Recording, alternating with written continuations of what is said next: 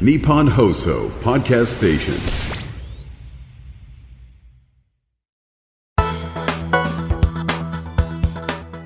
12月7日木曜日。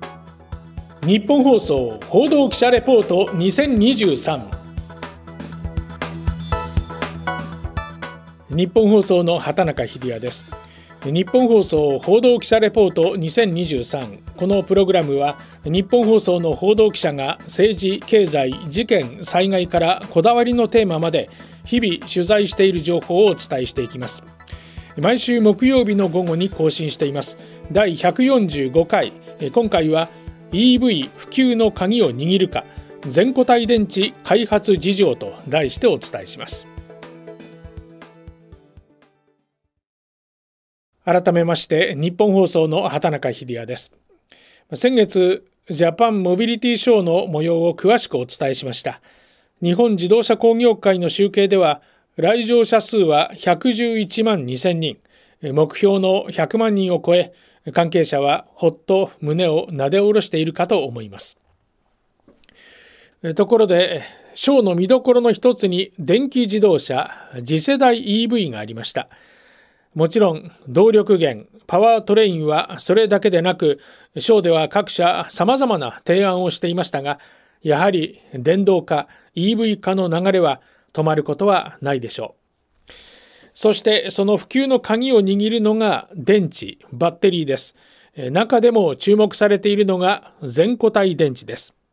モビリティショーで日産自動車商品企画部の成田剛さんはこのように話していました。全固体バッテリーに今、まあ、会社の資源を集中して研究開発を進めているところで、まあ、ここが、まあ、いわゆるゲームチェンジングのポイントになるだろうと。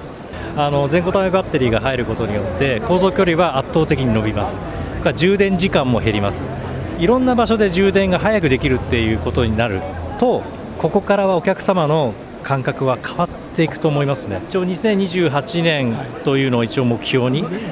全固体バッテリーを、はい、作ってるんですけども、まあ、そこから徐々に車の台数が増えていって、まあ、2030年、まあ、中盤までにはお客様のマインドセットっていうのはだいぶ変わるんではないかなとは思ってますね。この全固体電池、リチウムイオンバッテリーの一種で、一言で言いますと、電解質を液体から固体に置き換えたものです。電解質とは中でプラスイオンとマイナスイオンに電離する物質のこと、まあ、いわば電気を流す橋渡し的な役目を持ちます。リチウムイオンバッテリーそのものはおなじみの電池です。この報道記者レポート何でお聞きになっていますか？スマホですか？パソコンですか？そのいずれにもリチウムイオンバッテリーが使われています。このスマホもそうですけれども、もはや生活には欠かせないものです。ただ、これは現状ほとんどが液体系と言われる電解質が液体の電池です。通常の使用では問題ないよう対策は施されていますが、液体である以上、液漏れの可能性はゼロではありません。また、対策が十分でなかったり、誤った使い方をすれば、最悪発火する可能性もあります。作動環境の範囲は限られていまして、使用する際の温度の範囲は現状ではマイナス20度から60度とされています。電気自動車もバッテリーを保護するためにヒーターが組み込まれていたりします。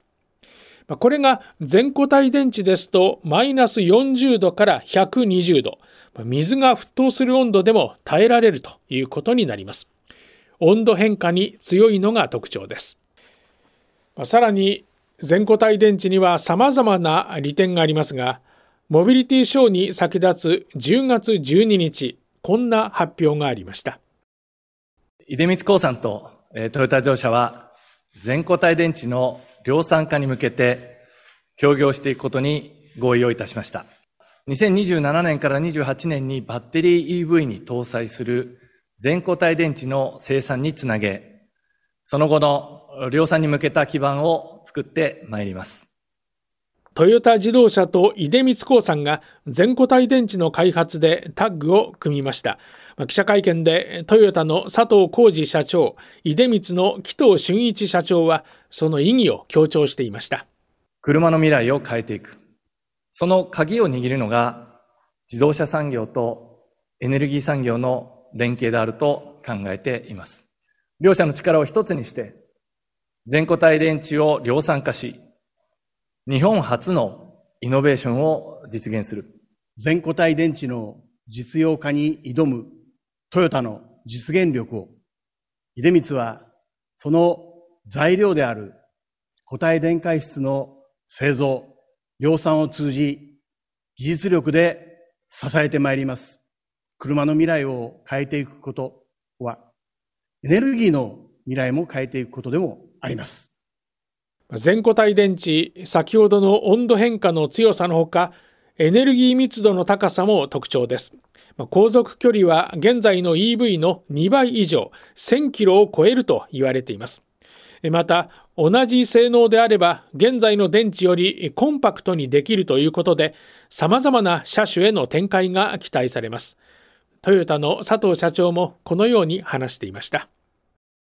今回この全固体電池という要素が入ると、車に起きる、まあ、いくつかの大きなパラダイムチェンジがあるというふうに思っています。えー、パッケージの自由度がより上がっていくということになります。えー、低重心で、かつ、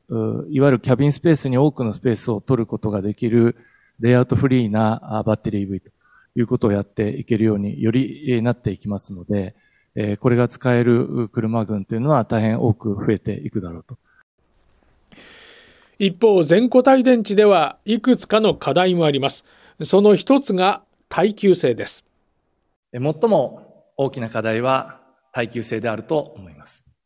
重放電を繰り返しますと、正極、負極と固体電解質の間に亀裂が発生し、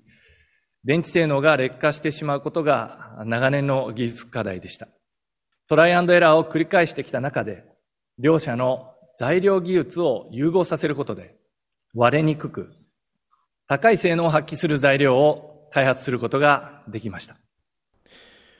これ具体的には柔らかく密着性の高い剥がれにくい材質の開発に成功したことが明らかにされました。あの、出光さんのあの固体電解質については粘り強い、まあ、柔らかい組成で生成することができると。これ非常に大きなポイントでありまして、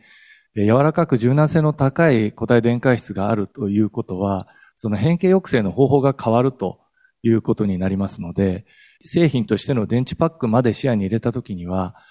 その形が間違いなく変わってくるという非常にブレイクスルーテクノロジーだというふうに思います。固体電解質の中身、成分そのものは秘密のレシピと申しましょうか、ベールに包まれているところが少なくありませんけれども、電池開発の関係者の話では、これまでの固体電解質に別の電解質を加えることで柔らかくしたものではないかと推測されます。でこれはお菓子のおこしに例えられます。そのままですと硬いですが脆いと。これが亀裂や割れやすさにつながっているわけですが、おこしの隙間にゼリーのような別の固体電解質を流し込む形にして固めると多少の衝撃では割れない状態になります。また、ゼリーが干渉剤となって組成変形の自由度が増す、加工がしやすくなるというわけです。全固体電池が加工しやすくなるとどうなるか。例えばこれシート状にもできると言われております。そうなりますと確かに様々な車に対応できそうです。モビリティショーでトヨタや日産がスポーツカーからミニバン、SUV、ワンボックスと様々なコンセプトカーを出展したのは将来様々な車ができる、車が見たこともない形になる、そんなメッセージではないかと私は感じました。また全固体電池を語るときに欠かせないのが電解質の種類です。大きく分けて硫化物系と酸化物系の2つがあります。硫化物系はリチウムイオンを通しやすい特性を持ちます。つまり、導電性が高く、性能を高くすることにつながります。一方、水分を吸うと有毒ガスである硫化水素が発生するため、製造工程や製品には高い防水性を持たせる必要があります。酸化物系はこうした有毒ガスは発生しませんが、陶器のように何百度もの高温で焼結、焼き固める高い加工技術を必要とします。これにはコストや時間がかかり、自動車のような大量生産には向かないとされています。トヨタと出光が開発している全固体電池は硫化物系ですが、ここで物を言うのが出光というわけです。出光はオイルショックの後、石油に代わるエネルギーを模索していました。その際に石油の生成過程で発生するいわば副産物の硫黄に目をつけ、今回の固体電解質の開発にこぎつけました。トヨタと出光がタッグを組んだのはまさにこんな背景があるというわけです。硫化物系の課題についてはこのように語ります。トヨタの海田刑事カーボンニュートラル先行開発センター長、出光の中本はじめ常務です。材料、それから電池アッセンブリー、それから、えっ、ー、と、まあ、電池のシステム、それから車全体と4つのですね、えっ、ー、と、40のその安全なシステムを今、えっ、ー、と、検討して、えー、目処はついてございます。材料そのもので、あの、いわゆる硫化水素の発生を抑えるというものを設計の中に組み入れて、あの、ゼロにはできませんけれども、あの、できるだけそこに配慮した形の材料設計を今後ともやっていくと。全固体電池、様々な利点、課題についてお伝えしました。まあさらに、この固体電解質は薄く均一に加工したり、精密に電解質を塗ることが求められます。こうした加工にこれまでは大規模なプレス技術が必要でしたが、電池開発の関係者の話では、最近はロールトゥーロールというロール状の基板に連続して印刷をするような形で電極を塗るというコスト面でも有利な方式が確立しつつあります。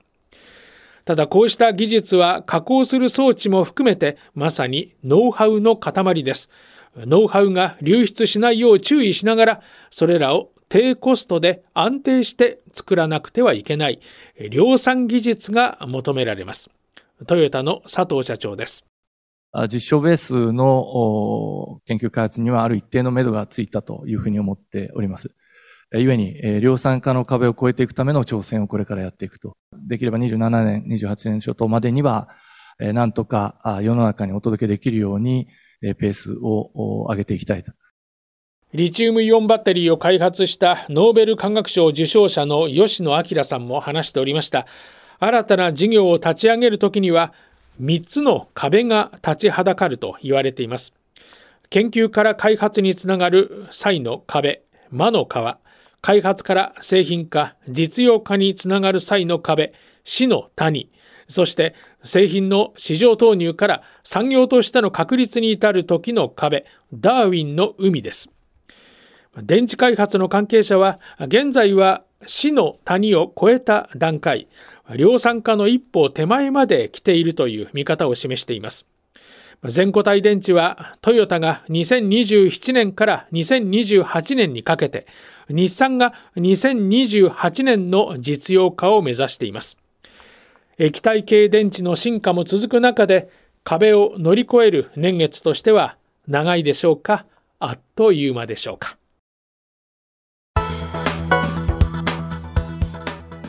日本放送報道記者レポート2023今回は全固体電池について掘り下げました。